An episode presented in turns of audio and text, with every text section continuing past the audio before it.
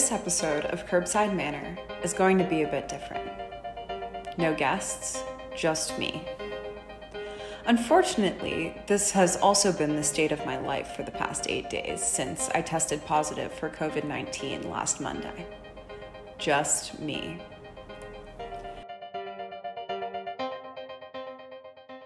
Before that, I had finished my first week and a half working at the 4th Street Clinic in Salt Lake City, Utah, where I have been screening and tracking unhoused patients during their visits through the clinic's outdoor tent village. COVID and the isolation that it warrants has not felt great. Although my mostly mild symptoms are starting to recede, I feel lonely and purposeless as the never ending hours slide by.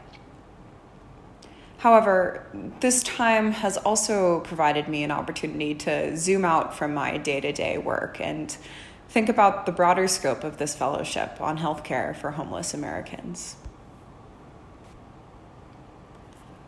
When the pandemic first hit the United States in the spring of 2020, there was a wave of specific concern for the spread of COVID 19 across the homeless community. From my understanding, the concern was rooted in two main issues. One, most unhoused individuals in the US do not have a safe place to self isolate. And two, many homeless Americans are older and have complex and comorbid health issues, which are frequently left untreated due to challenges in their accessing medical care. In some cities, such as San Francisco, shelters closed and some of the high risk homeless folks were put up in hotel rooms funded by the city, while many other folks were left to fend for themselves out on the street. Other cities, like Salt Lake, have kept shelters open with distanced beds and an entry requirement of a negative rapid test, which we offer at the 4th Street Clinic if requested.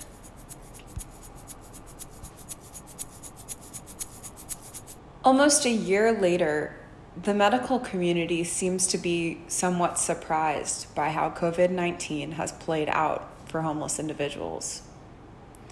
Some data that has been collected in the San Francisco Bay Area indicates that the virus is not infecting homeless individuals at any higher rate than the general population. One University of California, San Francisco doctor suggests that outdoor living arrangements like the tent encampments that many homeless individuals in the Bay Area inhabit, provide much greater ventilation than indoor living situations and have therefore reduced the risk of transmission. A silver lining. However, other data from the New York City homeless community, when it's adjusted for age, has indicated that being homeless increases your risk of mortality from COVID 19 by up to 76%. Wow. The bottom line is that it's been hard to collect accurate data during a pandemic on a group of individuals that is unstably housed and often moving around. It might just be too soon to know what's true.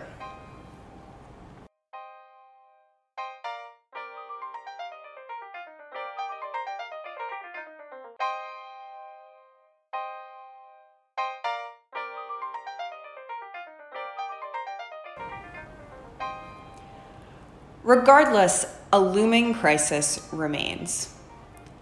The economic fallout of this pandemic is about to catapult the number of homeless Americans to an unprecedented number. An appalling but important prediction, based on a recent study, is that the US homeless population will increase by 45% in 2021. Why hasn't this happened already? Well, there's been a national moratorium basically a hold on evicting people who haven't been able to pay rent. Biden just signed it into effect until this coming March. Even if it gets extended again, it's really only a matter of time before the moratorium is ended and thousands of Americans, many of whom are from Black, Latinx, or immigrant communities, become newly homeless. The whole country is going to have to brace itself for overflowing shelters, food lines, clinics, and emergency rooms. I don't think we're ready for it.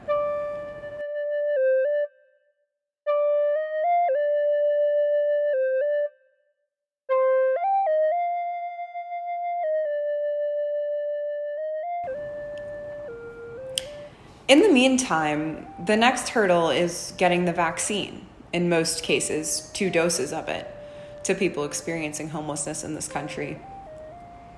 As I have seen this year in San Francisco and Salt Lake City, many unhoused individuals have had negative experiences with healthcare in the past and remain skeptical and or fearful of medical procedures.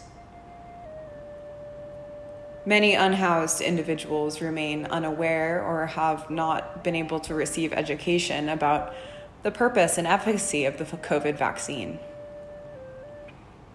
Many have inconsistent telephone access or none at all.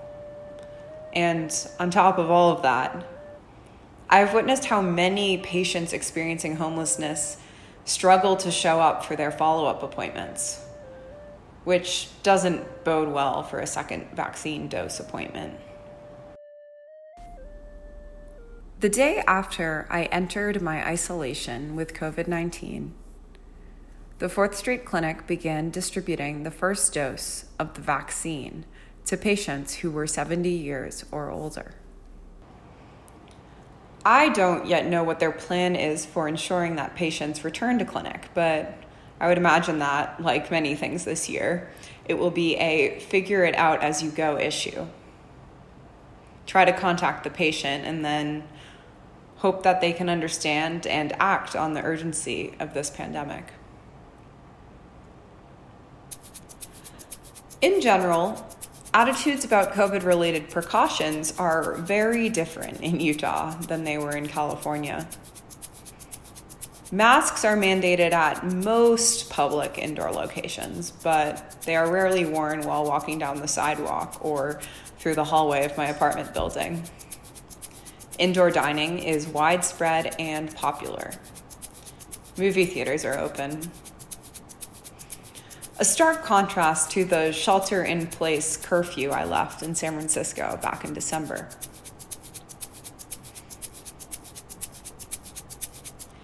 As I think about the thousands of unhoused folks who have battled COVID 19 already, I feel grateful to have a safe place to self isolate and return to my full health.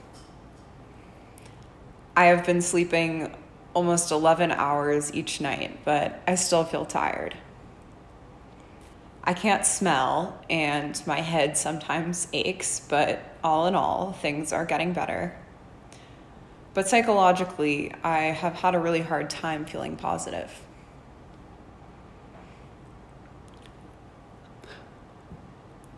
When I do return to the world outside my apartment, I look forward to diving back into 4th Street's effort to vaccinate people experiencing homelessness in Salt Lake City.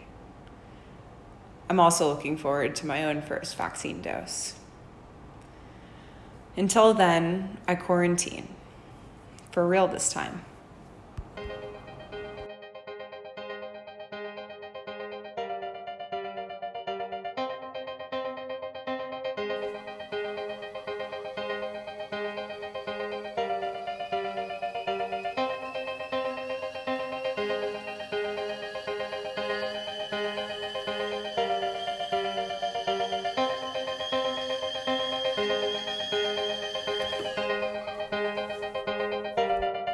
This is Curbside Manner.